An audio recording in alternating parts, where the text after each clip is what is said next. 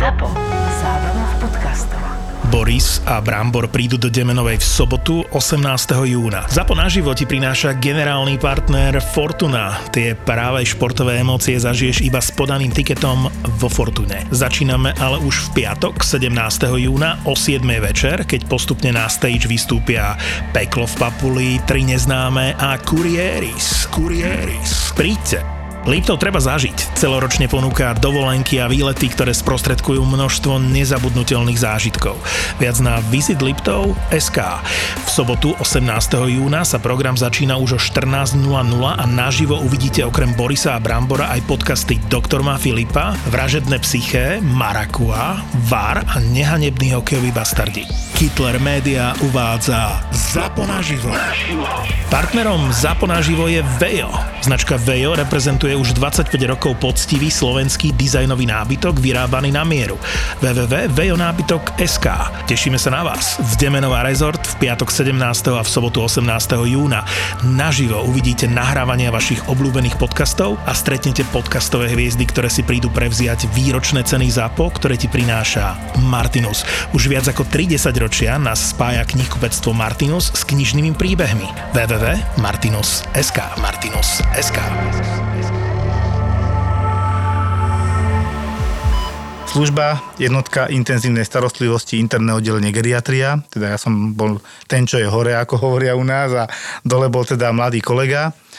A o nejakej 7. večer telefón od chirurga, že na chirurgickej iske mu tam leží pacient s veľmi zlými výsledkami. Tak som tak čakal, že to tak hovor, čo tam má? No, 1200 kreatinín, 95 urea, kálium 7. Tak som sa zhrozil. Pre predstavu, kreatinín obličkový parameter má byť do 100, urea má byť do tých 10, 95 mal pán a kálium draslík je veľmi dôležitý. S vysokými hodnotami ide riziko arytmí, ktoré človeka môžu doraziť, eventuálne zabiť. A to mal 7, to je strašne veľa, tak mu hovorím iba na to, že dobre, utekám tam. Akože bez slova, že nejaké ďalšie rozprávanie. Tak som si pacienta pozrel, pozerám sa, už má donadrenalín, zavedený kaval, teda akože vstupy, rýchlo dýchal, pýtam sa, že je veľmi opuchnutý sestričky, že o, nie, nezdá sa im, tak som dal dole ponožku, pol centimetra, aj na kachektickom tele to bolo vidieť, že to proste opuch obrovský. Pýtam sa, jak močí, čo močí, koľko dostal tekutín, tak sme si vypočítali teraz tie počty, sme si spravili, že 4,6 litra dostal, vymočil 700 ml, hovorím výborne. Takže všetko v ňom stojí, obličky nefungujú, čo dokazujú tie veľmi zlé výsledky a jedinou možnosťou, jak z neho dostať tekutinu, je dialýza, ale akútna. Tak volám primárovi tam na dialýze, ktorému som zavolal. Mi hovorí, no čo Joško, čo? práve som sa vyzliekol, čo som prišiel z dialýzy. Ja som tak pomyslel, že no, tak sa môžeš obliecť a ideš naspäť. Tak chudák sa poobliekal, tak sme sa dohodli. Toto sa mi na tom strašne páči, tá súhra, že to už nebolo o tom, že či áno, alebo čo ako, ale dobre, 20.00 tam viem byť, do 20.30 nastavím stroje, 20.30 nech je pacient dole na dialýze pripravený. Hovorím, samozrejme, ešte ďalšia vec, dializačný kaval, vybavím, neriešte. Dobre, nejaké ďalšie veci ti, ti ešte napíšem po ceste, čo treba pripraviť, akože roztoky a tak. Jasné. Teraz som išiel záristko, že teda bude treba dializačný kaval, tak Hneď to išla urobiť, ja som dopísal konzílium, chirurg mi zavolal, že už číta, čo tam píšem a že teda dobre, jasné, jasné. A pacient išiel veľmi akutne na dialýzu, ale takú pomalšiu, lebo už mal v sebe noradrenalín na podporu vitálnych funkcií, aby žil vôbec, lebo nemal tlak. On keď mal 70 na 30 mal v úvode, keď ho prijali a na 118 na 60 sme ho vyťahli na noradrenalíne. To znamená, že aby sme mu zvýšili tlak a puls a udržali ho nažive, lebo keď dializujeme, Filip veľmi dobre vie, Áno. Keď dializujeme, potrebujeme mať slušný tlak. Aj tých 118 na 60 je nič moc, že? Ty keď napájaš toho pacienta, tam sa musí rátať s tým, že je to vlastne v podstate mimotelový obeh. Áno. Už. No a vlastne pri napojení len pacienta, kým sa naplňa všetky hadičky, všetky toho, toho dializačného prístroja, je tam minus, tuším, cca 500 ml krvi, hej, čiže zase oveľa, oveľa, oveľa stiahne ten tlak. No a tým pádom už tam, už tam zle začíname. Už pri 120 na 60 to ešte na noradrenaline, tak to už je veľmi, veľmi zlý začiatok. My sme dializovali aj 90 na 60, ale to bolo naozaj, že No párkrát to skončilo bohužiaľ aj resuscitáciou, ale tak skúsili sme to, no. A no. býva to, hej. No a toto bol 47 narodený muž, ktorý tam bol prijatý na tú chirurgiu pre krvácanie zo žalúdka myslím, že z pažeráku a žalúdka to bolo. A už aj to bol závažný stav, že on došiel s nejakým 50 hemoglobínom, normálny hemoglobín červené krvné farby, ho vieme, že chceme mať aspoň nad 80, čo považujem už také hraničné a pod 80 je temer bez debaty podanie transfúzie, hej. A Do toho toto, tieto zlé výsledky, či ten, ten chl- chlap prišiel v strašne zlom stave, hej, to ako není o čom. Nevedel som, kde bol dovtedy a tak, tieto veci som nemal kedy zisťovať, riešili sme akutný stav a tam tá dialýza Filip je potom pravidelne, to bolo večer naplánované, potom na ráno znova, kvôli tomu mm. nízkemu tlaku, keďže naozaj to, oni odfiltrujú veľkú časť objemu tekutín, ktorý je v cievach, tak tam padne tlak. Tak kvôli tomu tlaku to musia robiť strašne pomaly a častejšie ako za normálnych okolností, čo sú stabilní pacienti, chodia 3 krát do týždňa, 4 krát do týždňa najviac. Chronickí pacienti majú, napríklad si ľudia predstavili, že ten prietok, ako ťaha z teba tú krv a na druhej strane hneď aj vháňa teda už zdializovanú krv alebo prefiltrovanú tak je tam nejakých 500 ml za minútu, to je akože pol litra krvi, tak fú, to fičí. A títo noví pacienti, takýto akutní, tam to je okolo stovky, niekedy 150 ledva, čiže naozaj ten chronický pacient, keď príde na dialýzu na 4 hodiny, je on mi vraj okolo 100 litrov krvi prefiltrujeme cez jeho telo, hej, čiže akože niekoľkonásobne jeho, jeho vlastne minútový objem. A tam u tohto akutného je to veľmi ťažké, lebo tam vlastne pri 150 ml to je, a tá dialýza nemôže byť dlhá, 4 hodinová, to musí byť proste hodina, hodina, pol, dve max Čiže vlastne preto musí znieť ráno, na ob večer, troška si oddychne zase večer hej, a takto. No, sa to preto tak tlačí, aby sa niečo zdializovalo, lebo je to no, tam oveľa Pre predstavu, pomalšie. chronický dializovaný pacient máva tlak 160 na 100 a to je úplne v pohode. To sú akože spokojní, že s tým ide na dialýzu, že Filip?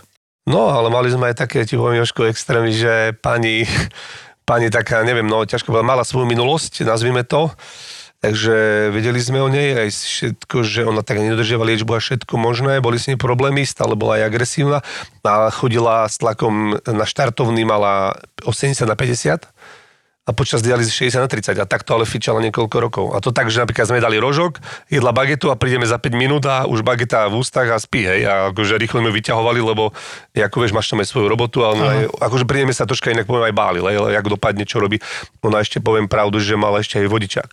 Čo akože pre mňa bolo nepochopiteľné, to tak troška odbočím, lebo a raz, raz aj došla, normálne raz aj došla a že my sme boli normálne na stanovištiach a taká veľká hádka tam v čakárni s nejakým príde vonka, tam presne táto, táto kolegyňa, táto pacientka a hádala sa so záchranárom, ktorý ju viezol, ktorý ju poznal.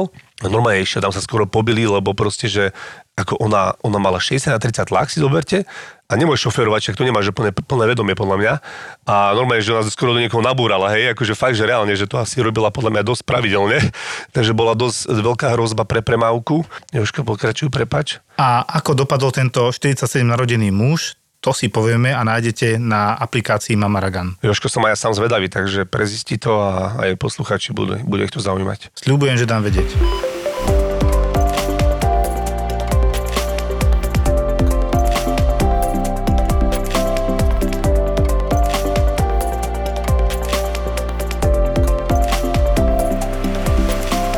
My sa s Joškom kam sa tešíme? Na akciu Zapo naživo Demenová rezort. 18.6. my vystupujeme, teda máme našu hodinku, kedy budeme rozprávať v našom podcaste, ale celé to funguje a šlape od 17. už. Je tam kopec podcasterov, podcastov, takže môžete sa veľmi tešiť na zaujímavý program, dokonca aj na zľavový kód za po 10. Viete sa tam ubytovať s 10% zľavou Demenová rezort. Tešíme sa na vás. My v podcaste našom doktorma Filipa teda sa rozprávame o zdravotníckých témach a snažíme sa hovoriť pozitívne, že Jožino, troška aj vyzdvihovať naozaj to zdravotníctvo, ktoré je skúšané zo všetkých strán. Ale samozrejme vieme, že sa tam dejú aj, dejú sa chyby, vznikajú problémy, pretože je to také odvetvie, kde sa to proste, keď sa to stane, je to aj dosť cítiť, bohužiaľ, niekedy to končí tragicky. No a preto vlastne sme si dneska aj zavolali takých dvoch hostí zaujímavých. E, pána doktora právnika, teda Ivana Humeníka. Ahoj, Zdravím všetkých. Ahojte. Ahoj. A Pálka Boku. Ďakujem. Ahoj, Palko. Ahojte, zdravím tiež všetkých. Ahoj. Povedal mi aj Ivko, že on naozaj má tak navnímané také veci zo zdravotníctva také do takých detajlov, takže nás to veľmi zaujíma. napríklad tieto detaily, že ako vníma napríklad pre nás v podstate laik, hej, túto stránku, to zdravotníctvo a čo také zaujímavé, aké postrehy by mal, to si Ja som v podstate povieme. za postavu pacienta momentálne, pretože on je právnik, ty si lekár, ty si tiež brat, zdravotný brat, sestra. sestra. takže ja tu budem za pacienta. Dobre, dohodnuté. No ja na úvod poviem, že ak si niekto myslí, že lekári a zdravotníci nemajú právo sa miliť, sú to ľudské bytosti, môžu sa miliť. Samozrejme je problém, keď sa pomilia tak, že nejako obližia tomu pacientovi. To je veľký problém, ale ten systém je nastavený tak, že by riziko chyby malo byť minimalizované na nulu, hej? Toto je cieľ samozrejme. Ja osobne poviem za seba moju prvú zlú skúsenosť, keď sa, nie stiažoval na mňa ten pacient, a som si našiel negatívnu takú tú odpoveď, čo na internete si niekedy doktori pozrú, dajú svoje meno, mudr ten a ten. A ja som si tam našiel a dám pri prvej, druhej službe na urgentnom príjme, že kto tomuto lekárovi dal diplom. Ošetroval moju dceru 19-ročnú, boleli ju chrbát, dali iba lieky od bolesti a poslali domov. Na druhý deň zistili ťažký zápal močových cez a prijali ju na pediatriu tam a tam. Mala CRP až 10 a označili to za zápal obličky. Tak ale pri zápale obličky býva aj 200 CRP, čiže ono, je pravda, že som neprišiel na zápal močových ciest, hej, a som si potom spätne navnímal, a som sa na to aj pýtal, ona negovala akékoľvek ťažkosti s močením a tak, a to sa môže vyvinúť. Môže to vyvinúť, ale aj tým ťa odviedla možno od tej správnej diagnozy, keď neguješ. Jasné, vieš, jasné. A to sú také maličké detaily, čo potom tí ľudia podľa mňa vnímajú inak. Takže ja som to hovoril, hovoril a nehovoril, nepovedal, lebo doktor sa na to pýtal. Presne to sú tie veci, to sú tie detaily. Ja som si potom spätne, že kde som urobil chybu a pozrel som si tú správu a zistil som, že hlavný problém bol, že hoci ja som si ju kompletne vyšetril, ale pri náhlení, lebo bolo strašne veľa pacientov, som napísal úplne krátky nález s tým, že pacientka udáva tieto ťažkosti, objektívne, lokálny nález, spazmus paravertebrálneho svalstva vľavo, neviem, či to bolo vľavo, či vpravo, nepodstatné, tápotmen bilat negát, dysurické ťažkosti neguje. Ja keby som to tam rozpísal normálne, tak ako som to aj vyšetril, tak by z toho vyplynulo, že som sa na to aj pýtal a opakovane a že vlastne som na to nemohol dosť, lebo ona to negovala a tie prvé klinické prejavy s nejakou triažkou, teplotou, štípaním, primočení prišli až na druhý deň. Týmto by som sa ochránil zrejme, len to je presne to, že nestíhaš, zjednodušuješ chyba. A to už som sa vtedy naučil. A čo si napísal, že kto ti dal diplom? Neodpovedal som na to tam. A nie je tam možnosť odpovedať. To je na No tak to také... treba zmeniť nejako. Už potom vôbec nebudete mať času písať do správ. Ako veľmi dobre si to, veľmi dobre si to vlastne zinterpretoval, pretože my presne takýto prípad máme. Jasné. Jeden prípad, ktorý riešime, sa týka obdobnej situácie, že pacient chodil ku lekárovi, chodil tam 5 rokov, bol to gastroenterolog a ten mu na začiatku podľa neho teda identifikoval, a, že má hemoroidy. Urobil mu kolonoskopiu, nie celú tú pán kolonoskopiu. Ak Rektoskopiu iba, nie? Tam bol písané. Hej, rektoskopia, presne tak, to nejakých 40-50 cm hrubého čreva a identifikoval, on to zapísal, že hemoroidy a začal ho liečiť na hemoroidy. Tých vyšetrení tam bolo asi aj viacej, ale toto je ako keby také z môjho pohľadu takého právneho gro. A on ho celý čas vlastne medikoval e, po, počas tých 5 rokov. Tá starostlivosť sa nemenila, ona bola v podstate veľmi, veľmi taká, že vyrovnaná. E, Ne, neboli tam žiadne ďalšie vyšetrenia, e, ktoré by ako keby vylúčili prípadné podozrenia, prečo ten pacient stále krváca. On to Prečo stále bral, vlastne že... stále problémy prečo stále sa Presne nečíta, tak, že... presne tak. Až nakoniec po tých 5 rokoch jednoducho ten pacient sa nejakým, z nejakého dôvodu ocitol v nemocnici, kde mu robili pankolonoskopiu, zistili, že má nádor hrubého čreva, obrovský nádor, 10x12 cm mm. už obrovitánske. No a samozrejme potom všetko začalo sa riešiť, operácia a tak ďalej. Žiaľ, ten pacient už dneska nežije, zomrel vzhľadom na, na, na tie komplikácie. Ale v čom je ten prípad veľmi podobný tomu, čo si ty hovoril? O čo v tom súdnom spore vlastne ide? Z toho právneho pohľadu je pre, pre, pre toho poskytovateľa, a v tomto prípade som povedal, že pre teba, úplne taká alfa a omega také ochrany to, čo je v zdravotnej dokumentácii zapísané. Áno. A spätne vlastne, čo sa deje, je to, že ako náhle pacient sa stiažuje na lekára, dostane sa to či, pred úrad, e, či na úrad pre dohľad, alebo následne na súd. V istom momente tam pristupuje vlastne nezávislá nejaká tretia osoba, ználec alebo odborný konzultant a on sa na ten prípad pozera spätne. On zoberie zdravotnú dokumentáciu a presne si prechádza, čo ten lekár urobil, čo neurobil, ale on vychádza viac menej primárne zo zápisu. Už je veľmi ťažké ako keby spätne dokázať, že tam bolo ešte niečo navyše okrem toho, čo v tej zdravotnej dokumentácii zapísané je. A v tomto prípade je veľký problém pre lekára v tom, že tie zápisy tej anamnézy sú veľmi strohé. A nie sú tam základné otázky a odpovede, ktoré ak by boli zapísané, tak ten spor možno by vôbec nebol. Hej, ten spor sa ťahá od roku 2012, zoberte si skoro 10 rokov. Bolo tam už odvolanie, súd to zrušil. Pre lekára zbytočná traumatizácia. Áno. Ale samozrejme ten pacient to vníma úplne iná, že akože aj tá rodina, hej, oni majú navnímané to, že ten lekár sa nestaral dostatočne, keď sa na to pozrie znalec a sa pozrie, že áno, tie zápisy sú také, že on sa to asi nie, nie je to jasné, či sa pýtal. A ak by sa bol pýtal, tak by dostal možno odpoveď, ktorá by ho nasmerovala niekam inám. Takže presne to, čo ty si povedal, keby sme žili v ideálnom svete, kde by ste mali ako e, 0%. zdravotníckí pracovníci viac času na zápis. 0% chybovosti. A uh, ani, ani nie, že chybovosti, uh, ale že by ste mali viac času zapísať do zdravotnej dokumentácii to, čo sa udialo, tak uh, z pohľadu takého práv, takej právnej ochrany ste boli mnoho viac bezpečí.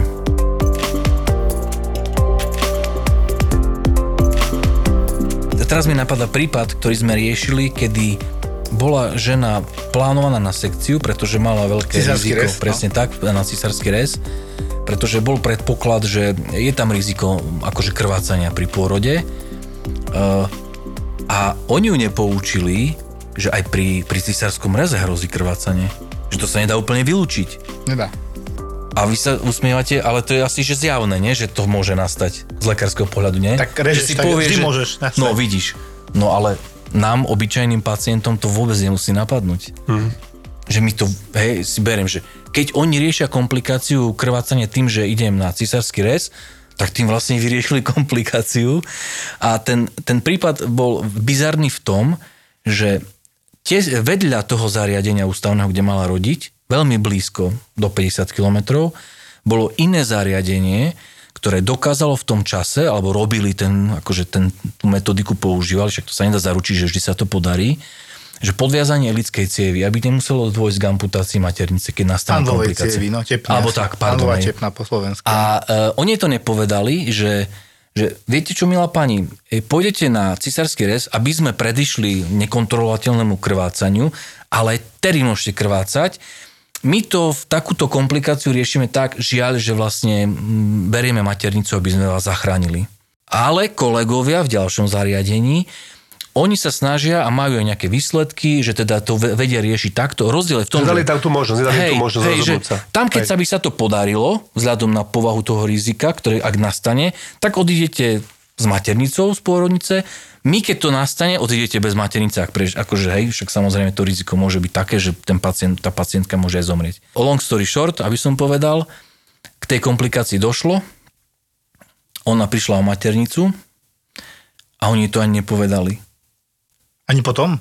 A zistila to až keď bola čo na kontrole niekde u ginekologa? Alebo A ako, teraz ako ten to prípad je úplne že bizarný, ona to zistila až po niekoľkých rokoch. Ja. Chcel som sa ich zastať, že to, že ju predtým nepoučili, bude preto, lebo to je tak zriedkavé pri tom cisárskom reze, ja neviem, keď jedna ku 100 tisíc a No. ešte, ešte, ešte horšie, hej, že na to ani nad tým ten ginekolog aj neuvažuje, že by sa také niečo mohlo stať. Čo ma ale fascinuje, a teraz na to musím reagovať a ja nerád teda kydám na kolegov, ale toto ma fascinuje, že zobudí sa a nikto jej nepovie, že pani, takýto prúser sa stal, museli sme vám, bohužiaľ, a hrozne nás to mrzí, ale vybrať maternicu, lebo hoci je to strašne zriedka, vám sa to bohužiaľ stalo. Dobre, to je medicína, toto je hej. presne, čo hovoríš. Toto som úplne, že ona na to príde po pár rokoch. No, pokračuj.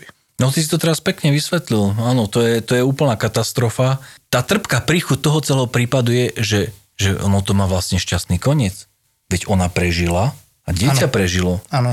A teraz, keď sa to začalo riešiť, lebo zoberte si, že ona potom sa snažila otehotnieť s manželom opäť a im sa to nedarilo. Oni sa to začali riešiť, že prečo nevie otehotnieť.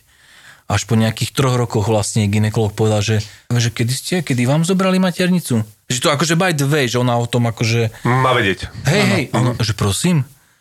A tak sa to začalo riešiť, oni boli z toho takí hotoví tí manželia, že až to teraz začali naozaj riešiť aj právne a celý ten prípad skončil, tak prešiel piatimi súdmi, aj akože celkom komplikovaná záležitosť, ale celý ten prípad skončil tak, že súd povedal, že celá tá zdravotná starostlivosť bola non lege artis, nesprávna, hoci oni zachránili život, zachránili dieťa. A to z toho dôvodu, že oni nepoučili dostatočne, že ona sa nerozhodovala slobodne. Pričom ten výsledok, keby išla do toho ďalšieho zariadenia, mohol byť ten istý. Viete, že jasné. to poučenie má preto taký obrovský zmysel, preto toho pacienta, keď je čas, treba vtiahnuť do tých rizik, lebo vlastne on zrazu, on ide spolu s tým lekárom už potom, ako, Áno. ako partneri. Ako náhle sa nepoučia, ako, ako náhle my nevieme spätne dokázať, že ten pacient bol poučený pre lekára, to je obrovský problém. Mm. Nás, keď, le, keď zastupujeme lekárov v sporoch, e, v takýchto prípadoch pre nás je informovaný súhlas a zdravotná dokumentácia, to je také, že keď To vidíme, že to je dobré, povieme, oh, ďaká Bohu, no už máme s čím pracovať. Keď to, keď to nie je, je to vždy proste veľký, väčší alebo menší problém následne. Ona je privedomí za normálnych okolností pri cisárskom reze, aby si vedel, že tam je tiež čudné, že pani prúser, vyberáme maternicu, nemáme na výber, inak by ste nám tu zomreli. Oni nemajú čas teraz riešiť, či 50 km vedľa Hej. vedia zastaviť Iliacku Nie, nie, tak vtedy to už je neskoro. No jasné. Jasné. No, ale on sa to naozaj nedá predpokladať, je to také zriedkavé. No. Teda ja som pri tých cisárakoch bol, dva roky som tam chodila v rok a pol, ja už neviem. No nech ich je, ja neviem, 500, čo som ich videl a nepamätám si takúto komplikáciu, hej. To by si videl, že zrazu for free, to oni tam začnú lietať, No hej. jasne, však tam to ide o sekundy. Jasné, jasné. To No. sú sekundy. Ale presne to sú tie najnebezpečnejšie veci, sú tie najbanálnejšie. Vieš, čo robíš, že miliónkrát, že si to povedal a možno, že raz to aj zabudneš a tretia to chytí. Aj tak to je dokonca to úplne je takéto hry osudu. Áno. Ale tam je úplne iný problém. Keby je to povedali aj ex post, ona by to nejako prijala a podľa mňa by sa nesúdila po rokoch. To je Ich vysoká pravdepodobnosť. Nasral ten moment, keď sa dozvedeli, že ona nemá orgán, jeho vybrali a nikto jej to nepovedal. Presne tak. To je presne tá akutná fáza hnevu, kedy tí ľudia si povedia, a stačí. A ja nechcem, aby sa to stalo niekomu inému. A to sa zase vracame k tomu, čo sme hovorili, že už keď sa niečo stane, tak alfa omega je, že ako sa to ide riešiť a najideálnejšie je riešiť ešte stále vo vnútri toho zariadenia, toho poskytovateľa. Áno. Lebo ako náhle to už ide mimo tie hranice, to už je nekontrolované, to už vlastne... Ale je to aj, aj, aj však to ako nemusíme ísť ďaleko od slušnej výchovy, že tak, keď sa niečo stane, tak e, ideme to, ideme to, ideme to normálne akože hľadať spôsoby riešenia, ktorý bude znesiteľný pre jednu aj pre druhú stranu. Vedeli ste, že Slovensko bude mať už čoskoro jednu z najmodernejších nemocníc v strednej Európe? Nemocnica Bory. Nemocnica Bory. Špičková zdravotná starostlivosť na európskej úrovni pre všetkých pacientov úplne zadarmo. Pracovať v nej budú skúsení odborníci, ktorí sa po rokoch vracajú späť zo zahraničia.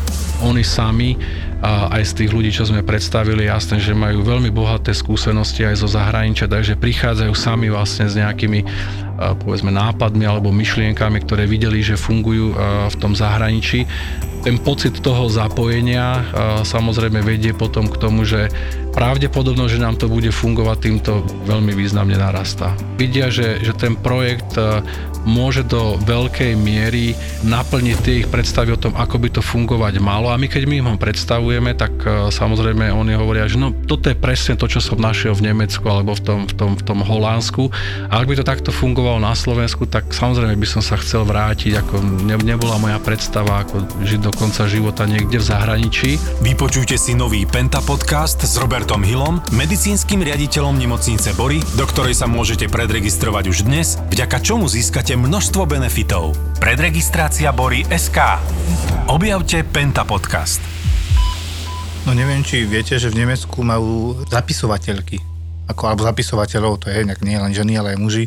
A ten lekár sa vyslovene venuje pacientovi a viac menej trávi ten čas s pacientom, kdežto na Slovensku, a takto to bohužiaľ je, 80-90% času trávime za počítačom a píšeme, čo je obrovská chyba podľa mňa. Viete, čo mi napadá? Ja, my sme to už opakovane ako v kancelárii riešili tú otázku, že prečo by sa nemohli proste tie rozhovory nahrávať. No, áno. Tam ani nie je pohľad defenzívny, hej, že nahrám si to, aby som ťa mal akože poisteného pacienta, hej, že vyťahnem na teba proste USB disk, ale aj z pohľadu akože tej spätnej rekonštrukcie, to, čo ten pacient povedal pre tú ďalšiu zdravotnú starostlivosť, ako ja si myslím, že to je úplne obhajiteľné z pohľadu ochrany osobných údajov, keď sa to vysvetlí. V Nemecku a to bežne ďalej. robia. Alebo si zoberte Diktafón. záznamové miestnosti, e, poučenia pred zákrokmi. Veď prečo sa to nemôže nahrať? Čo tam zaznelo? Lebo častokrát my máme spory, kde pacient tvrdí, že, že no ale pán doktor mi toto vôbec nepovedal. Ja keby som toto vedela pre pána kráľa, ja určite na tú plastickú operáciu nejdem. Keby som ja bola vedela, že budem mať tu jazvy pri operácii uši, hej, plastické, tak ako určite nejdem. No áno, áno, a presne to je to, že ja som mal pacientku a oni sú úplne inak pred operáciou a po operácii. Napríklad, že sú aj napríklad nepríjemní, nevnímajú, oni podľa mňa nevnímajú úplne veľa, veľa pacientov vieš, v tom strese, ani čo sa hovorí, ani iba proste, že uf, a vtedy naozaj veľakrát im, veď som hovoril pred operáciou, viete, že vidíme sa tam a tam a toto a toto, že to si nepamätám, že mám úplne okno, hej. Ale ja sa k tomu pripojím. Nebolo to tak dávno, čo nie v našej nemocnici, ale ja som bol niekde preč. A tam sa rozčuloval práve vedúci oddelenia, že čítal správu, príjmaciu, že pacientka pri vedomí orientovaná a takto pokračovalo. A záverečná diagnoza bezvedomie, vieš. A to je presne ten problém. A teraz, ako, nech sa nikto nehnevá, ale to, že je niečo napísané, neznamená, že to tak aj je. To je to, čo mne napríklad zase vadí. Presne, ak ty hovoríš, že lepší bol ten diktafón, priamy záznam zvuku, ktorý hovorí, ako to naozaj bolo. Lebo potom naozaj, že pacient je privedomie orientovaný na papieri a na konci má diagnozu bezvedomie, no je to také zvláštne. No vysvetli to spätne. No, a, Že áno, čo sa presne. stalo za, počas toho zápisu, hej? Ale tam je tá kontrola, hej, na sedení ráno to ten vedúci toho oddelenia zbadal a hneď mu povedal, a ty ťahaj to opraviť. Hej, to je v poriadku, tak to má byť. Napíš to tak, ako to bolo a prepíš to a vytlač to znova a staré roztraj, lebo inak sa nedá. Problém je, že nové nemocničné systémy majú takú funkciu. Vytlačíš nový záznam, bude tam s novým dátumom. Už sa spätne nevieš vrátiť, je to aj kvôli zákonu. No ja by som práve sa povedal, že či to je problém. No, no je to v podstate dobré, že to tak je. Z toho právneho pohľadu, jasné. Tam treba napísať iba oprava, podľa mňa. No áno, veď, ale veď zákon umožňuje robiť opravy. Ty keď sa pomýliš, vieš, tak eh, aj vlastne e-zdravie umožňuje robiť storno. Áno. Eh, papierová dokumentácia taktiež umožňuje robiť opravu, ale musí byť čitateľný ten pôvodný zápis. Vieš, že čo je Jasné. opravované. To je, to je niečo iné, ako sa udialo hej, niekde v Nitre a tak ďalej, že zabielené. To je samozrejme zlé, ale Tu narazíme na mnoho problémov na Slovensku.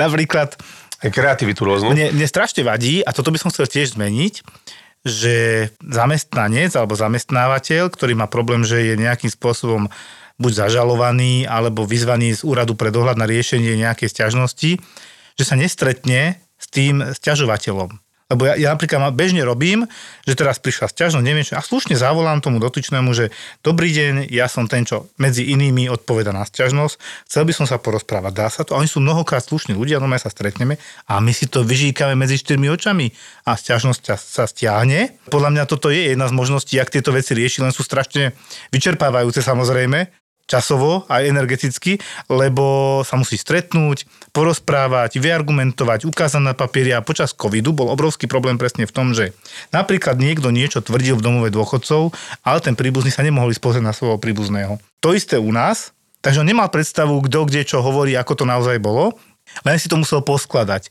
Takže keď mu povedali v domove dôchodcov, že u nás vznikol dekubit pre ležanina, tak tomu veril a išiel nažalovať. Lenže my máme dávno fotky, a ja som napríklad v tomto prípade to presne bol tento problém, tak som povedal, no my máme fotky, že tam tie dekubity nie sú od nás, keď išiel.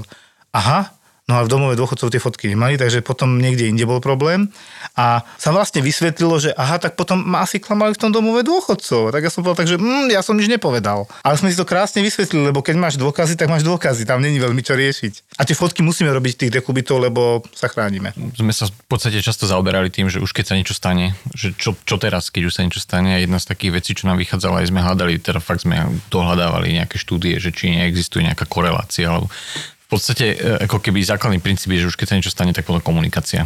Áno. Akože na, nastaviť komunikáciu a tam sa dá strašne, strašne, strašne veľa vecí a vychádza to aj zo štatistík. Mám taký pocit, že v tomto prípade to bolo nejaká 10-ročná štúdia, kde sa zaoberali tým, že čo ja viem, na začiatku e, cez 80%, 88% takýchto stiažností končilo vlastne na súde. No a teraz si povedali, že dobre, tak skúsme to nejako nastaviť, e, skúsme sa naučiť, že teda ako s tým informovaným súhlasom lepšie, ako tú komunikáciu nastaviť, keď už sa e, čo si deje. A Jednoducho súbor akýsi preventívnych opatrení a po 10 rokoch výsledok je, čo myslíte, koľko percent z tých 80 na koľko? 10. Na 20. 17% Tak. končí na súde. No, To je, Čiže to je, to je masakrálny strašný skok. no. Čo teraz si povieme, že dobre, ok, ale čo, čo to v praxi znamená? V praxi to znamená, že menej stresu pre lekára. Papierovačky dole. Presne. A Akože čo sa tam ale nastavilo v tom informovanom súhlase? Že teraz akože sa spôsob, ako s, tým nástrojom, ako s tým nástrojom pracovať. Pred Sa to tak zákrokom. zautomatizovalo nejak? Akože. Nie, tá, tam, tam ide o to, že vie- vieš, že by som sa spýtal, dobre, vy ste už asi zorientovaní, no ale keby som sa spýtal priemerného lekára, takého, že nad 45, nad 50 rokov, že čo pod informovaným súhlasom rozumie, tak ja dám ruku do ohňa, že prvá vec, a nedivím sa tomu, že je tam akože negatívna emocia, že zdržiava, to je to papierovanie, administratíva. Musím to urobiť, ale vlastne ani, ne, ani celkom ma to nezaujíma, o čom to je, da čo mi tu pacient podpíše. A to je vlastne vyslovene podcenenie nástroja, ktoré, ktorý chráni lekára. On chráni nemocnicu a chráni, ale aj lekára chráni. A to je to nastavenie, hej, že my potrebujeme z pacienta robiť partnera. On je zodpovedný za svoje zdravie. Áno. Ako lekár má naviesť, aj povedať, že ja si myslím, mám vzdelanie, myslím si, že v tomto prípade je pre vás najvhodnejšie robiť toto. Ale sú aj iné možno alternatívy. Ja si myslím, že toto je... Tam nemôžeme nechať pacienta, že ho zavaliť informáciami a že on sa schopný je sám rozhodnúť. To je nezmysel. Hej, my mu musíme dať nejakú inštruktáž, ale on sa musí rozhodovať. A je dobre to aj napísať do tej správy, všetko, čo ste sa dohodli, ja to robím. No jasné. Lebo aj mladí koľko razy, že tu tam mám napísať, no jasné, veď práve ste sa ústne dohodli, ako teraz som mal 30-ročného pacienta, chudák mal tretiu trombozu, zrazeninu v dolnej končatine a tam sme patrali, že on bude mať nejaký trombofilný stav, že proste niečo, čo mu robí pravidelne tie trombózy. Vylúčovali sme tam emboliu, CT mal negatívne, ale bol tam nejaký nález, nevedeli sme, či zápal plúc či to môže byť nejaký infarkt plus staršieho charakteru, ale chalán bol takto zdravý a mi sa dalo zbytočného príjmať do nemocnice v piatok po obede, lebo v pondelok by mal prvé seriózne vyšetrenie, mm. ktoré sa jednoducho cez víkend nerobí. A tak sme sa normálne slušne dohodli, že saturácia dobrá, tlak dobrý, pulzy dobré, on sa cíti dobre, lieky na riedenie krvi mal a bude ich mať ďalej. V podstate sa nič nezmení. Len som mu tak povedal, že áno, bude treba ísť za hematologom a plúcným a my ho na oddelení aj tak nemáme, takže pôjdete aj tak ambulantne v podstate, alebo my mu dáme konzilium z oddelenia, to je úplne jedno. A sme sa dohodli, ja som to tam všetko napísal, že pacient poučený, všetko vysvetlené to, čo sme si povedali a, a píšem takú peknú vetu, preferuje ambulantnú liečbu, lebo on preferuje. Ja nenútim ho do hospitalizácie ani z mojej strany, ale nebránim mu v tom, Čiže napríklad ponúknutá hospitalizácia preferuje ambulantnú liečbu. Podľa mňa jednoznačné vyjadrenie pacienta. A ja to k tomu ešte napíšem po medicínskej stránke akceptovateľné. Hej, že jednoducho nevidím tam ohrozenie života akútne, že by mali zležať. A toto sa krásne dá všetko napísať. Áno, zdržuje to, súhlasím. Tak na tom urgente, keď ti tam valia pacienti a teraz jeden infarkt, druhý infarkt a teraz sa tam dohaduje s pacientom, zdržuje to. To ti poviem rovno, že sestričky sa už dvíhajú a odchádzajú, lebo Fata si vymýšľa, už zastav rozpráva, vysvetľuje, ale ja to považujem za strašne dôležité. No, skúsenosť praxe ako pacient poslaný na vyšetrenie preventívka, nervózny lekár, čo aj chápem však, ale chvála Bohu som bol tak nastavený, že však mám čas, idem na preventívku, však to je lacnejšie ako už potom, keď niečo horí. Ano. A lekár vychrlil, a čo vás tu poslali a prečo a čo, a viete, čo vám hrozí, že neviem, ale skúste. Tak a išiel prvý bod toto, druhý bod, možno a infekcia a na konci... Aké to bolo vyšetrenie? Ginekologické? Nie, nebolo to ginekologické, urologické samozrejme. Urologické hej, hej. Takže akože bod piatý bod informáciu súhlasu a zomriete. A ja začal strašne smiať a hovorím, že pán doktor, že v prvom rade vám chcem samozrejme poďakovať, lebo asi prvýkrát som zažil naozaj, že komplexne podaný informovaný súhlas so všetkým, čo k tomu má byť, aj s tou akože, kadenciou vášho hlasu. A prvýkrát sa cítim naozaj akože tak mocne zodpovedný za svoje zdravie, že môžem vám povedať, že viete čo, napriek všetkým týmto rizikám, poďme do toho a nech to máme najskôr za sebou. Čiže to, to je vlastne aj nástroj naozaj na také aj, nielen ako Ivan hovorí, že, že ochrana toho lekára, ale aj tam, tá mentálna premena toho pacienta, že to je moje zdravie a ja budem o ňom rozhodovať, ty mi podaj informácie, ktoré ja ako pacient neviem a to rozhodnutie je potom moje. A v podstate to je, ako hovoria starí latiny, e, pati chiari boni amici, že teda z dobrých z dobrej dohody sa rodí to dobré priateľstvo, že tam je kde si ako keby to nastavenie toho vzájomného fungovania, toho vzťahu medzi tým lekárom a pacientom. Ano. A keď sa tam niečo naruší, vlastne v tých, tých základoch a potom, keď je už narušená dôvera, tak už aj ten, ten samotný liečebný proces sa komplikuje. To, Napriek tomu, že bude medicínsky prevedený absolútne korektne, tak e, tá nedôvera už môže, potom tá psychosomatika môže ovplyvniť určite aj samotný proces toho. Ano. Ja som chcel ešte jednu vec doplniť, lebo aby sme zase z toho, z toho poučenia, zápisu poučenia nerobili nejaký, že to všetko vyrieši, keď nastane problém. Že to je hej, Že to podpíšte informovaný súhlas a s tým pacientom môžete robiť čokoľvek a už ste zachránení tak tak to samozrejme neplatí, pretože to poučenie je, je z takého forenzného pohľadu dôležité pre situácie, kedy nastane nejaké to inherentné riziko, hej, že, že to nie je zapríčinené nesprávnym postupom, že sa niečo, lekár niečo zanedbá, preto sa skomplikuje stav a pacient je poškodený alebo nedaj Bože zomrie, ale keď tam nastanú vzhľadom na povahu toho výkonu nejaké rizika, ktoré sa nedajú úplne vylúčiť, že z povahy veci, alebo z tej povahy, že ten pacient už prichádza, hej, to už nie je nepopísaný papier, však Jasné. Aj polymorbidný pacient, tak to není 20-ročná baba, zdravá, veselá, keď tam príde s mnohými ochoreniami. A vtedy ten, to poučenie má zmysel, aj to poučenie o tých rizikách, ktoré sa nedajú vylúčiť, môžu nastať. A pokiaľ teda nejde neodkladnú starostlivosť, kde vlastne ten súhlas ani nie je, ako keby, keď nie je možné ho dať nevyhnutný, keď ide o plánovaný zákrok, tak preto je to poučenie v takej podobe dôležité. A dokonca, um, to je také akože, to je trošku také zaujímavé, že, že zákon vlastne hovorí, že obsahom zápisu do zdravotnej dokumentácie je obsah poučenia. Áno. To, to je, akože to sa vlastne nedá úplne realizovať. Si zoberte, že, že ak budeš ty všetko písať, mm-hmm. vlastne aj súhlas, ktorý nemusí byť písomný, sa z povahy toho, toho tej povinnosti stáva písomným, lebo musí byť zaznamenaný. Preto je dobré, mať pre výkony tie, tie, tie poučenia pripravené. Že by si nemusel písať, vieš? No mnohé máme. Mnohé No, máme, lebo to je super, povedať. lebo to ináč sa nedá bez toho fungovať. Aj, že... aj nesúhlas, aj všetko možno máme pripravené. hej, Tak, tak by to malo A byť. tu presne narážam na problém. Je to síce staršia historka, ale ako sme mali 50-ročného podnikateľa s ťažkým infartom, a on ani za pána, že on to nebude riešiť, on má pod sebou 50 pacientov, neviem čo, neviem čo, neviem čo. No hodinu sme mu tam dohovárali, lebo tam prišiel, tam sme mali doktora a právnika v jednej osobe, ktorý nám tvrdil, že my musíme robiť všetko preto, aby sme ho s prepačením ukecali, aby išiel na zákrok, ktorý má zachrániť život pri tom masívnom infarte, čiže prečistenie ciev, hej, čiže koronarografia a baloníková metóda po slovensky teda. A že musíme robiť všetko preto a aj keď nám to odmietne, my nie sme krytí. Ja teraz neviem, ako na tom naozaj sme, že keď nám podpíše odmietnutie informovaného súhlasu a on nesúhlasí s vyšetrením a zákrokom, samozrejme sme mu dali lieky, aspoň čo si teda, že nech má, to sme ešte čiastočne poučení a s ostatným tým a tým nesúhlasí. O dve hodiny prišiel mŕtvy. Sanitko, že resuscitovanie už iba do, doniesli, hej. Moja otázka je, ako sme my krytí, nekrytí. Môžeme sa takto kryť, lebo máme takých pacientov, že môže robiť stojku na hlave a on nechce. Prečo? Nevieš to pochopiť, je pri, je pri zmysloch, rozmýšľa, To je dôležité, čo si povedal, že je pri to zmysle. tam píšeme. To je, to je veľmi Pri plnom vedomí vec. a tak ďalej. A to znamená, že ja tak al- alibisticky hovorím, že dajme nabok všetkých pacientov, pri ktorých nie sme si istí, či sú pri zmysloch, e, či z materiálneho pohľadu už nie sú akože v, nie spôsobili právne konať, lebo to je veľmi komplikované.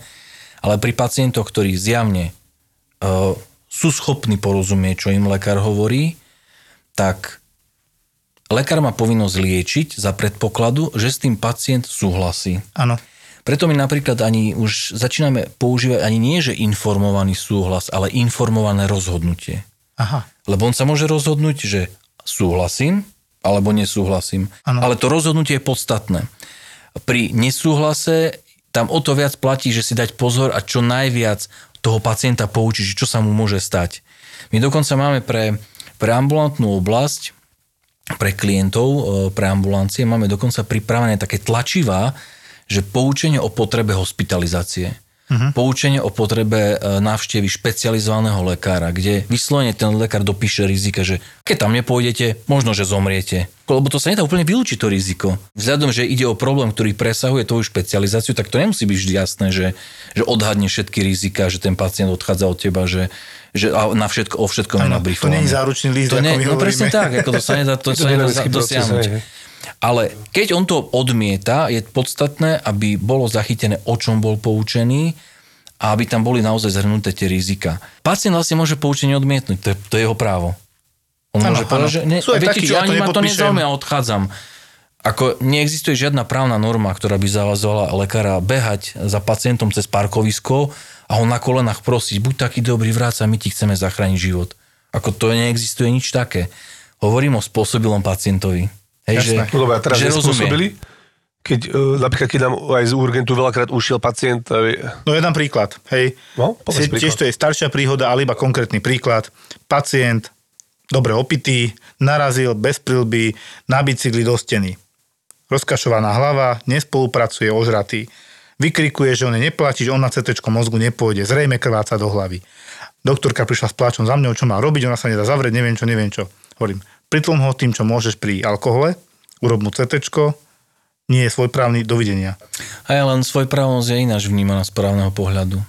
To sa nedá ľahko rozlusknúť. Akože toto už je komplikácia, e, ale my sa vždy na to pozeráme z pohľadu toho, že aká hodnota sa chráni. Je vyššia hodnota jeho život, alebo rešpekt jeho súkromia v situácii, kedy on vlastne nie je úplne schopný rozlišiť, že to právo, že hej, že následky svojho rozhodnutia. No, tak, tak, no. E, Ja na to poviem jeden taký, takú paralelu. V Českej republike bol ošetrený pacient jehovista. Uh-huh. Bola mu podaná krvná transfúzia, presne si nepamätám e, úplne špecifika prípadu, ale v čase, kedy mu ju podávali, oni vedeli, že on je jehovista a že podanie krvnej transfúzie odmieta, lebo tam prišli príbuzní. Proste o tom vedeli. Áno. Keby mu tú transfúziu nepodali, on by zomrel. To bolo úplne, ne, to bolo totálne zjavné, hej? Taký stav, že by zomrel. Áno. Podali mu transfúziu, zachránili ho a viete, čo on urobil? On zažaloval nemocnicu za zásah do jeho osobnosti, že nerešpektovali jeho, jeho právo na súkromie a on to vyhral. No to si viem predstaviť, že vyhral. On No. to Ale vyhral. je to v poriadku. Z právneho pohľadu to je v poriadku, pretože je pravda, že aj pri neodkladnej zdravotnej starostlivosti je ju možné poskytnúť, ak neexistuje vlastne nejaký predpoklad, že by pacient s tým nesúhlasil. Ak ty vieš, že by nesúhlasil, tak darmo, že on tam akože leží bezvládny. Ty keď vieš, že nesúhlasí, tak proste ho máš nechať to rešpektovať, hoci pacient zomrie. Ale to je neuveriteľné, akože to, ktorý Tak lekár si. to vie urobiť? Jednak sa bojíš, a jednak ale aj ten etický kompas, však pre tebo, ako ty v zásade máš v rukách jeho život a ty si povieš, aha, OK, no tak on to nechce, no tak no, dovidenia.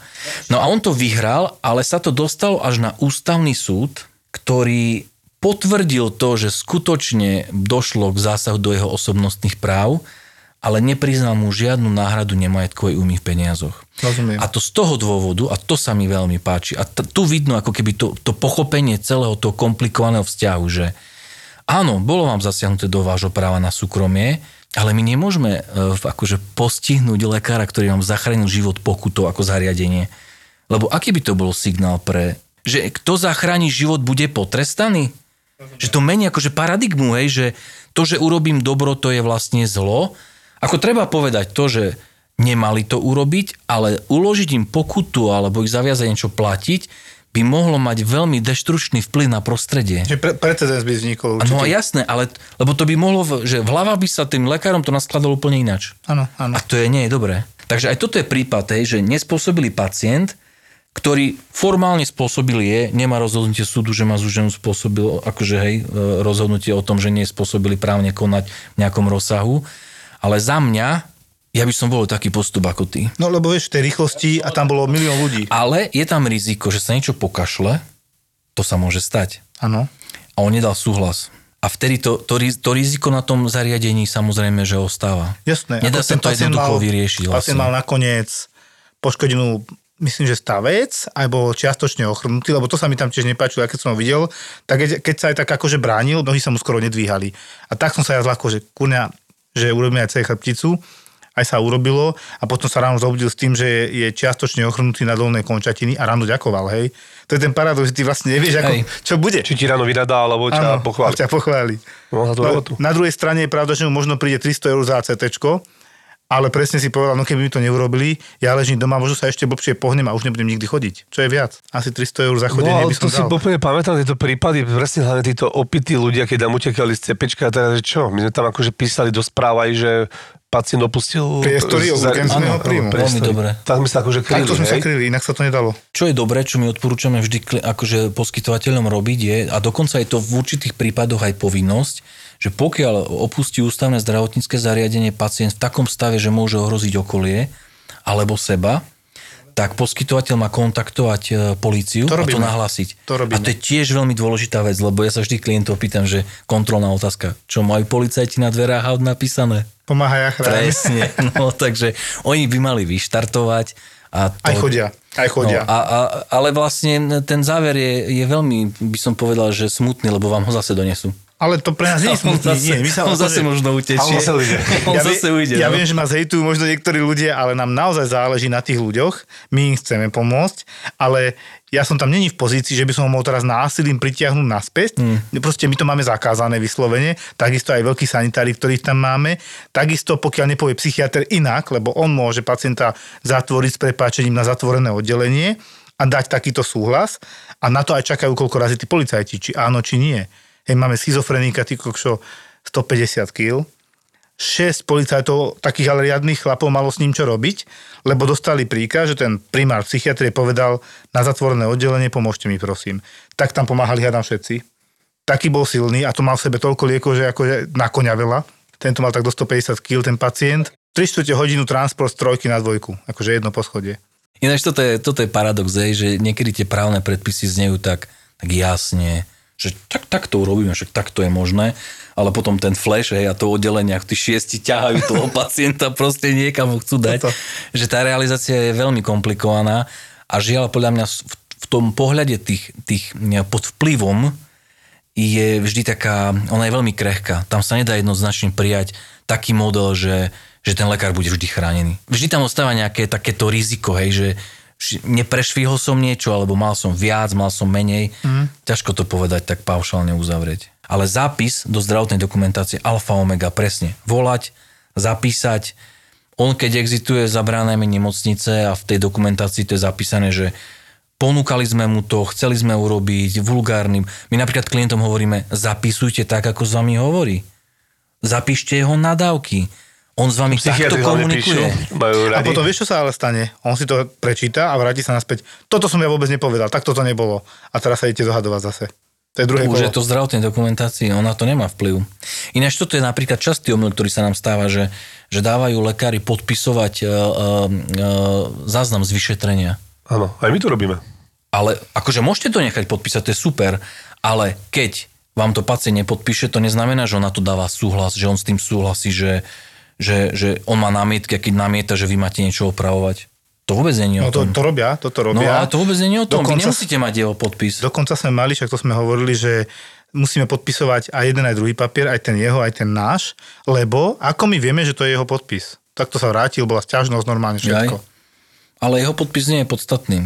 Podpis pacienta má zmysel pri, naozaj pri tom poučení. Uh-huh. A častokrát sa stáva, že pacienti nechcú podpísať, hlavne keď nesúhlasia. Áno, áno. Hej. A potom čo? Za mňa je dôležité je to zapísať do zdravotnej dokumentácie, že sa to stalo. A ešte to píšem, že pred svetkami. A keď ktorými- tam mám sestru, lebo samozrejme pri poskytovaní zdravotnej starostlivosti môže byť len zdravotnícky pracovník, ak ne, nesúhlasí pacient, že tam je niekto iný, tak si zavolať naozaj nejakého lekára alebo sestru, ktorý tam je, aby to od, odsúhlas, že dosvedčil, že tak sa to stalo. Áno, toto tiež robíme. Áno, áno to Ako je veľmi dôležité. Bohužiaľ je to čím ďalej, tým častejšie. A ešte vďaka bývalému primárovi na Antolskej sme sa naučili jednu krásnu čarovnú vetu.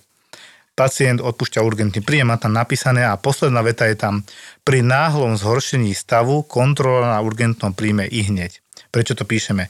Lebo áno, teraz ťa púšťam a viem, že nemáš infarkt, porážku, toto, toto, toto, ale ja neviem, či ty o 10 minút nevidieš, že nedostaneš porážku, to nikto nevie.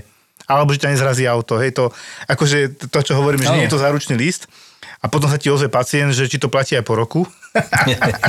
a s tým, že má Ale, ale vieš, že niekedy, aj keď ten infarkt diagnostikuješ, tak on, však sám ty asi vieš, Jožko, nie je to aj tak, že vieš, niekedy to je ťažko diagnostikovať, vieš, že toho času teraz všetky parametre nič nenasvedčuje o infarkte. Idete domov, ale vlastne pri náhlom, náhlom zhoršení si okamžite volajte urgent, ako že RZPčku alebo A príďte. to je presne o tom Lebo poučení. je to aj dynamický proces naozaj, že niekedy je to naozaj A úplne bežne chirurgovia robili, lebo appendix je napríklad veľmi ťažký na diagnostiku a tam bola, ja neviem, mladý chalán, 9 hodín večer a teraz čo, nechám si ho tu do rána len preto, aby tu ležal. No však to je lucidný mladý chalán, tak mu vysvetlili, pozrite sa. Teraz to nevyzerá na appendix, ale appendix je taký, že za 9 hodín môžete prísť tým, že máte jasný appendix. Následne ho nebolo vidieť, odbery zatiaľ negatívne, klinicky sovencov, ani tam, ani tam. Príďte ešte ráno, pozriem si vás znova. A presne toto tam napísal. Ten chalán ráno prišiel, skontroloval som odbery, urobil som sono. Na tej sonografii už bol zase iný lekár, ranný, hej. Ten nočný to odovzdal do sedenia, povedal mu čo aj ako. Aha, tie odbery sa už pohli, CRP už je 20 a na sonografii možno sa nejako poho v noci spal na boku, sa to trošku zviditeľnilo, ten appendix a už to bola appendicitída. Hmm. A príde, že jak to, že to nevedeli už večer? No lebo to je medicína jednoducho. Hej, toto, toto je veľmi podstatná vec, presne tie poučenia pacienta aj pre, pre poskytovateľa sú veľmi rizikovou uh, vecou. A zase narážame ako keby na tie limity, hej, že vlastne, no tak čo budete zapisovať v kuse všetko, ako to sa nedá vlastne Zatiaľ to tak je. A my máme taký jeden prípad, uh, tiež podobný. Uh, v podstate išlo o, o banálny zákrok uh, uh, o krčové žily. Ale situácia sa skomplikovala tým, že bolo, akože ten zákrok bol trošku rozsiahlejší, na, na dve hodiny. To, Prečo sa- žili dolných končatín? tak, hej? dolný končatín, presne tak. A pacienta prepustili z nemocnice bez toho, aby bol v prepušťacej správe, aby bolo uvedené poučenie, že čo má robiť. Napríklad, ako sa má starať o rany, na čo má dávať pozor, Uh, boli tam samé skratky, hej, to je veľmi podstatná vec, nedávajte skratky do materiálov, ktoré sú... No, milujem aj ja skratky, niektoré ani my nevieme rozlučiť s doktorkou. to je, akože- no to presne sa nám stalo, že na súde vlastne sam, samotný ten lekár presne nevedel, že čo tá skratka znamená no. potom. A mm, ten stav sa tak skomplikoval, že on dostal nejakú infekciu, ale že skoro zomrel. Že, že, že total prišiel tak, že rozobratý, že to No, bolo cez Vianoce. To bolo cez Vianoce, takže o to viac to bolo komplikované. A ten spor celý je založený na tom, že on vlastne nebol poučený, čo má robiť. A urobil niečo zlé, akože aj to sa On- zistilo, že čím, o čím bol informovaný?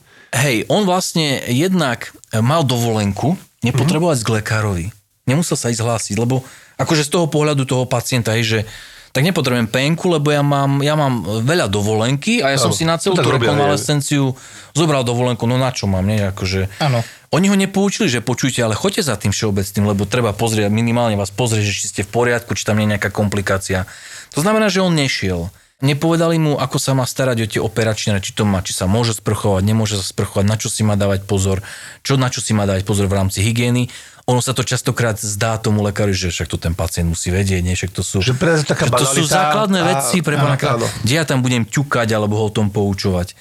A tak sa tie veci naskladali, že on dostal fakt takú infekciu, že je- jedna mu dali neskorú kontrolu, mu dali kon, prevez mu dali, neviem, či nie po 7 alebo 8 dňoch. Hej, že tam bola veľmi dlhá.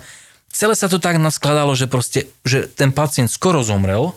Našťastie akože v poslednej chvíli ho zobrali hrobárovi z lopaty, ale ten spor je naozaj o tom, že nebol poučený. Že keby bol poučený, tak s veľkou pravdepodobnosťou k týmto komplikáciám vôbec nemuselo dôjsť. Jasné. Hej, to bol chlap, čo behal maratóny. On, on, on po tom zákroku, on normálne, že strať, jeho preradili vedúce postavenie v rámci veľkého podniku mal, ale musel sa hýbať vo výškach. Hej, už mal problémy s tými nohami, jeho dali do chránenej dielne, že viete si predstaviť, ako sa ten, ten život toho človeka, že popresklada, že zrazu človeka, ktorý akože, ako v podstate vedúci, Plne športovec, funkčný. zrazu je človek, ktorý je dva roky na penke, má s nohami problém, sa mu trasú. všetko, áno. Je to, hej, že celý život sa mu je- vlastne obratí na ruby. Presne tak. My, ja to vidím napríklad, ja to poviem teraz takú kravinu, ale na ambulancii len dávam holter pacientom, hej, že tlakový holter.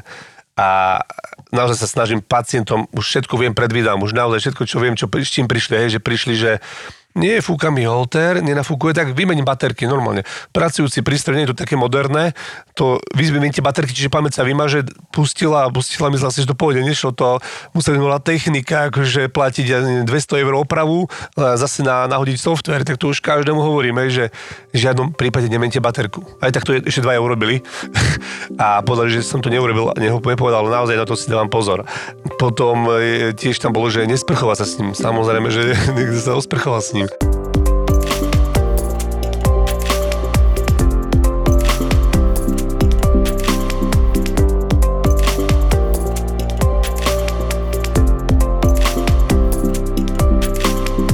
Ja si pamätám na jeden prieskum, to bolo niekedy v 10 rokoch v Lancete. V Spojených štátoch robili tak, takú, takú štatistiku, že porovnávali zariadenia podľa toho, že aký prístup zvolili vo vzťahu k pacientovi, ktorý sa stiažuje. A, a že aký prístup v najväčšej miere prispel k tomu, aby sa to nedostalo na súd. Samozrejme, tam tie, už keď to ide na súd, tak tam ide naozaj o ťažké peniaze v Spojených štátoch, vďaka Bohu, že to nie je tak záleží, na ktorej strane ten advokát stojí. No. a tam vyšlo, že okolo 32% i čo zabránilo vlastne tomu, aby to, aby to eskalovalo až na súd, je priznanie si chyby. Si Áno, zoberte, že, že ako psychologicky, že lebo čo sa môže v hlave lekára brať, e, keď, keď, keď naozaj, že sa nepodarí, keď to tak poviem. Fúha, ty, keď sa priznám, to, to ja, som, ja som skončil. Že oni ma roznesú, že hej, zamestnávateľ, pacient, reputácia a tu je nejaký prieskum, ktorý hovorí, že v 32, a to je neu- neuveriteľne vysoké číslo. Áno. Samozrejme záleží, že ako sa to priznanie realizuje, hej, že my klientom vždy hovoríme, že to, že ste interne e, zistili, že ste pochybili, neznamená teraz, že vy priznáte, že chybu, že áno, my sme to zmrvili úplne, viete čo, ale tak sme to strašne pokazili, že ach, pre pána kráľa. Nie je to treba sofistikovane odkomunikovať, ale cieľ je, aby z toho pacienta tá zlo, aby sa to vykomunikovalo, lebo on, Áno. lebo častokrát sú to veci, ktoré sú spôsobené komplikáciami, ktoré sú objektívne. Ale on tomu nemusí rozumieť. Áno, áno. On si môže povedať, že im to bolo jedno. Tak a preto takto skončilo. Ja napríklad aj, ja to napríklad na mojej sesterskej kvázi úrovni tak robím, že keď sa mi niečo nepodarí, a sú pacienti akože normál, akože aj, aj sú, vidím, že sa už začínajú, tak už sa nasierajú, sa vytačajú, takto už, už tu vidím, že už sú nepríjemní, tak im poviem, prepačte, no urobil som chybu, veľmi ma to mrzí naozaj, že toto sa mi nestáva často. Akože normálne to poviem na rovinu takto, jak som, do, z očí do očí a oni potom, že no dobre, no však jasne, stalo sa, nevadí a vieme sa takto porozprávať, samozrejme. A, a, a akože pred doktorkami, veľa, veľa, veľa aj doktorov aj sestier, to videl, videl som, hej, že si zatlkajú a nepriznajú si tie chyby. A no, no už potom všetci vidia, že urobil tú chybu, ale on stále bude, že čo, pritom nemá žiadne argumenty v rukách a stále bude si trvať na svojom, že neurobil som chybu. Mne sa to tiež napríklad nepáči, hej, že tak urobil som chybu, proste v tom zdravotníctve je málo času, veľa stresu, nemusíš reagovať niekedy presne pod vplyvom tých e, vecí, urobíš tú chybu, čo akože iní by možno, že urobili už úplne na začiatku, ty urobíš možno, že niekde až ku koncu, hej, lebo je to reťazec vecí. Čiže ja som presne za tieto veci, že hovoriť si na rovinu a ja to aj pacientom priznávam tiež. Si vezmi sprostý odber krvi, hej? No, no, no, A som najčastejšia odpoveď áno. pacienta je, tak by zobrali zle krv, že tam má teraz modrinu. A ja na to vždy tak reagujem, že teraz pacient si to tak hladká s prepačením a nie drží, tak mu vysvetľujem. O hodinu tam máte modrinu, ako pesť, a je to vaša chyba, nie naša. Teraz som nám povedal, že to máte držať, minimálne dve minúty, berete varfarín, bude to krvácať, bude to krvácať mimo tú cievu, budete tam mať modrinu. To ste mi zle zobrali. Nie, teraz som vám vysvetlil, že to slabo tlačíte. Nie je to zlý odber. Väčšinou to nie je naozaj zlý odber, lebo 90% presne to pod kožu podkrváca tá cieva, ktorá je normálne napichnutá, logicky tečie, hej, takže a keď to netlačíš, tak logicky... Netlačíš na stenu cievy, ako keď máš hadicu na zemi a strieka, tak keď ju stlačíš, tak nebude striekať. A je keď troška jednoduché. iba, a keď ju tak iba hladkáš, tak po- pomaličky preteká, bez sa to tam rozleje, hej. Ináč, e, tá komunikácia, čo si spomínal, že aj keď urobíš chybu, Paľo, ty si pamätáš na tú pani riaditeľku, čo spomínala v tom projekte, poďakuj, že mala, mala dve sestry v nemocnici. Jedna sestra bola, že akože brutálna odborníčka, že akože presne, že pichala na prvýkrát proste, všetko trafila. Ja, áno. No, ak, ak si dobre pamätám, tak tam bolo to, že, že jedna úplne, že, že super prevedený, hej, ale správanie akože zle. Mm. A druhý Stroj, prípad, vieš, akože bez a druhý prípad, že akože nie veľká odborníčka, ale so správaním ľudským, to, a, a vlastne to porovnanie bolo také, že A že ako ju pacienti vnímali, No, no. Že ktorú- pacienti ktorú vnímali- berú ako lepšiu no, sestru. presne, presne. No Tú, a dajte ktorú. No tu s tým lepším správaním. No, presne, viem. Ale na druhej strane, e, ja sa na tom aj smejem, na tých hodnoteniach na internete, vieš, keď hodnotia lekárov na základe správania je často milné, veľmi subjektívne, nie je to tak? Zase, Ale si zober, že to je v nem pacienta. Presne, no. A tu On sme s tým odchádza. No, a, pre, a pre, aj tu sme napríklad pri aj tom... keď je zle ošetrený, aj keď je, viete. a to je najhorší Ale to pacient nevie. je ten, ktorý je nahnevaný. No akože ja tomu rozumiem, že o tom nevie, hej. Akože chápem, len teraz ten ďalší rozmer, čo ja, ako ja to vnímam, hej, že ja som to vždy smejem, že o, tento doktor, išiel som, pozeral som na internete, má výborné hodnotenia, má tam naozaj 4 z 5, že perfektné, všetci ho chvália, že veľmi pekne rozpráva. A to sú, ako... A tam to končí, nie? A tam to končí My nejaké, sme, hej. my sme asi aj kvôli tomu vlastne, čak, e, vlastne z tejto skúsenosti, z ktorej vychádza vlastne tá e, advokátska kancelária, ktorá vlastne už potom v závere už je, tak, keď, už, keď už niekto klope na, na dvere advokátskej kancelárie z jednej alebo z druhej strany, či to lekár, alebo je to pacient, tak to už veci idú v podstate než do finále, ale tam už, už sa... Ťažko sa pracuje, hej, už tam ako, už sa že sa ideme to modeluje akože v už odzokách veľmi mojkať. Tak sme si aj uvažovali, že, že ako, ako kvázi nájsť taký nie, nie, niečo, čo by ako keby tak pomohlo tomu, tomu lekárovi, tomu pacientovi, tak, tak na, na také úplne, že ľudskej, strašne bazálnej, akože, a pritom peknej, akože úrovni, že nič sofistikované, tak sme si povedali, že, že spravíme nejaký portál, kde môžu pacienti zdravotníkovi napríklad poďakovať, kde ten pacient akože z takého, že tak by som, akože, a nie len, že tu, že si to povieme akože nejaký na tom oddelení, ale že nech o tom vedia aj tí ostatní, ktorí tu prídu do tej nemocnice, že tam v tej nemocnici je taký lekár, super človek, akože, že, mm. akože išiel som tam dokatovaný, ale akože ide možno, že aj domov dokatovaný, ale, ale, ale perfektne, akože, že veľ, veľmi, že že rád sa vrátim. Ale, ale uh, tak sme si povedali, že však e, skúsme niečo také urobiť. Tak napríklad je portál, kde e, e, lekár môže prísť a e, e, zdravotník si tam zrelaxuje, lebo sú to príbehy. Nie je to, že strava super, čistá izba, ja neviem čo štatistiky, ale že ľudský príbeh stretnutia pacienta so zdravotníkom už je tam momentálne asi nejakých 9000 akože príbehov, fakt veľmi fascinujúcich príbehov. Dokonca viem, že niektoré zariadenia, ktoré sú do toho aj formálne alebo neformálne za, za, zapojené, som raz e, tým, že ten projekt som chvíľu tak nejako strážil, som sa išiel stretnúť s vedením e, nemocnice, do, ktorého ten projekt bol implementovaný. A ja tiež to zdravotnícke prostredie, keď vidím nemocnicu lekára, tak hneď tak všetko vo mne ochabne, vlastne taký paralizovaný chvíľu. Ja som vchádzal do tej nemocnice, napriek tomu, že pracovne, ale si aj dáne zase nemocnica. A teraz prídem na recepciu a tam brutálne veľký panel, e, obrazovka a všetky poďakovania, ktoré vlastne z toho projektu si prelinkovali tam a sa takto točili. A ja zrazu vstupujem do toho prostredia a hovorím si, to je super.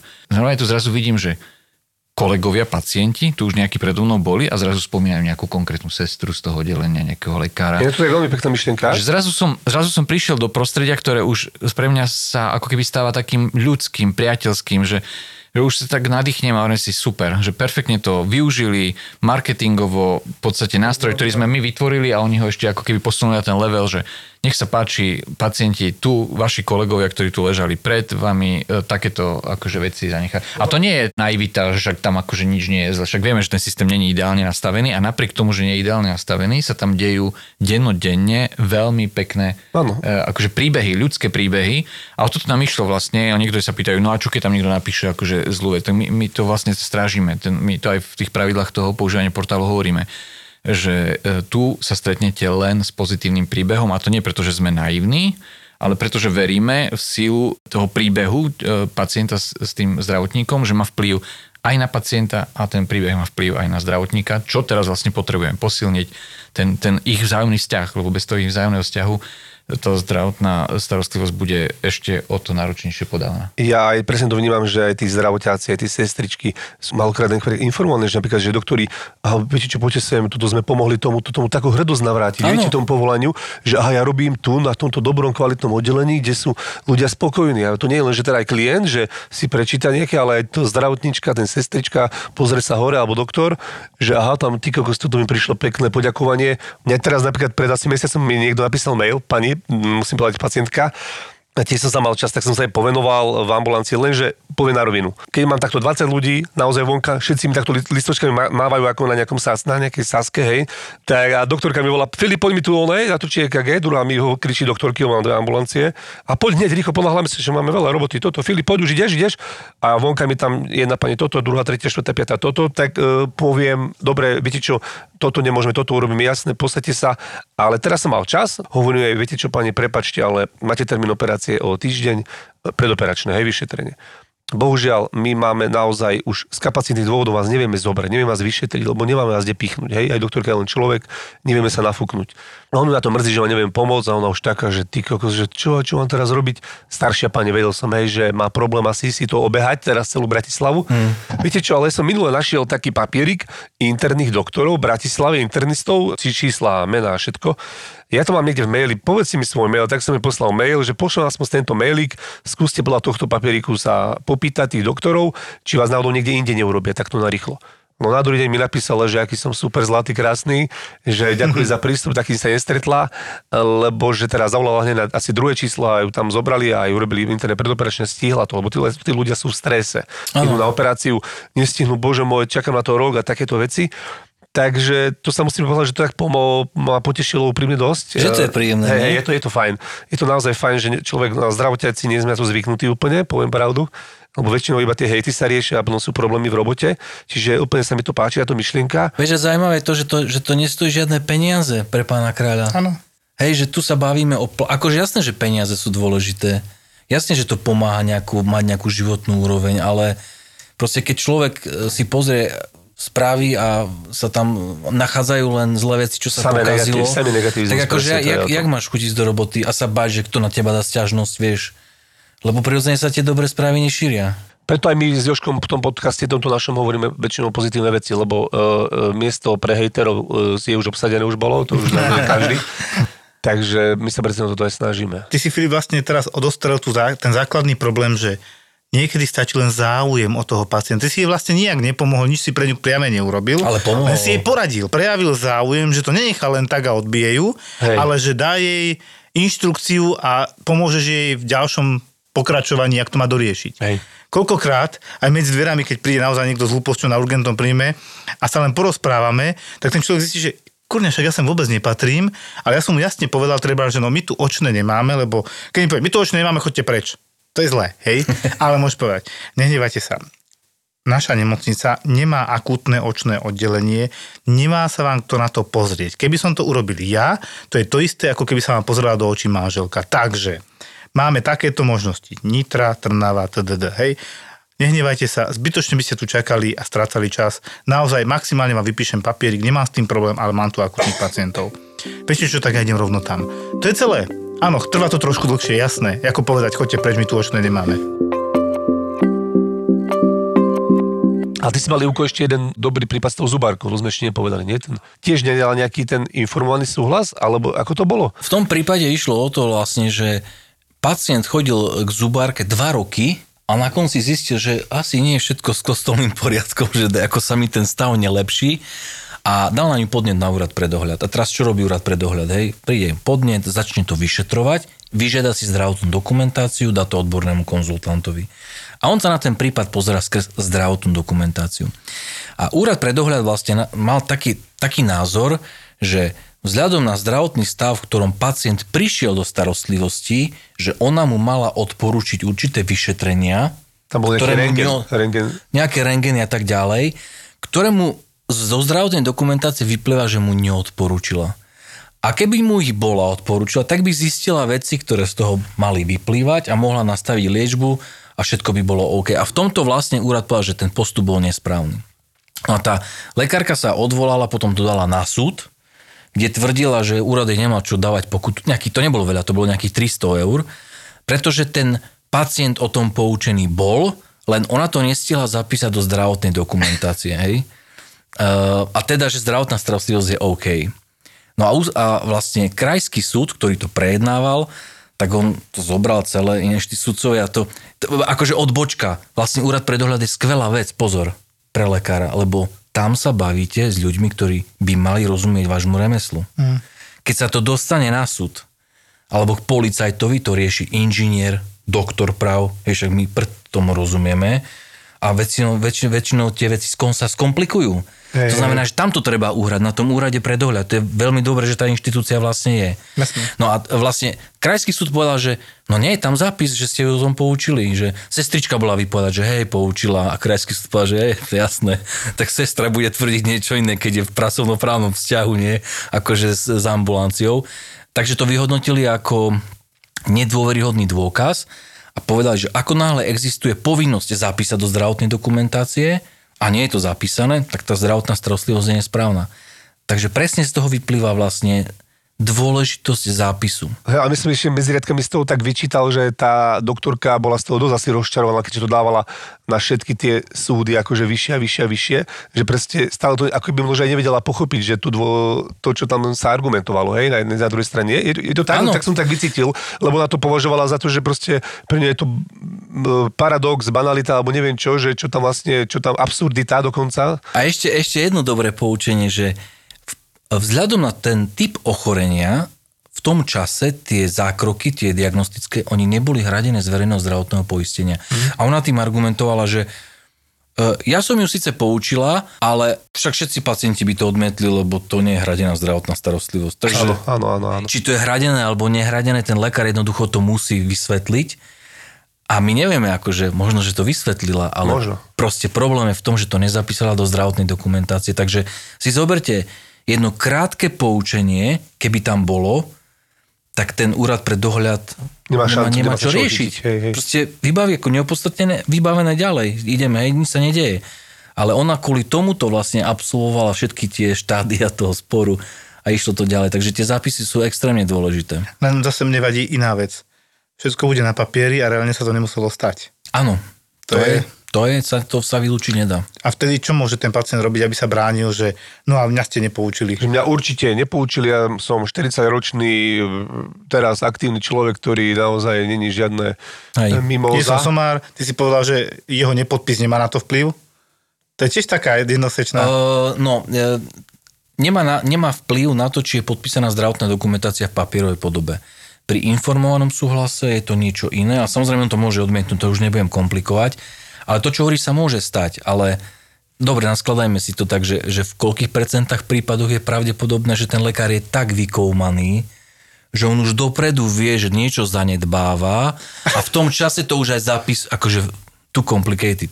To sa nestane. To je, to je, to je promile z, môjho, akože z mojej praxe. Jasné, jasné. Vieš, ale vylúčiť sa to nedá.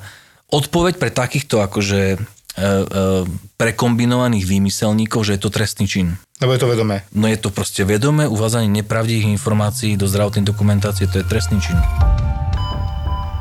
Ďakujeme veľmi pekne za dnešný rozhovor eh, Pavlovi Bokovi a i doktorovi právnikovi Ivkovi Humeníkovi z H&H.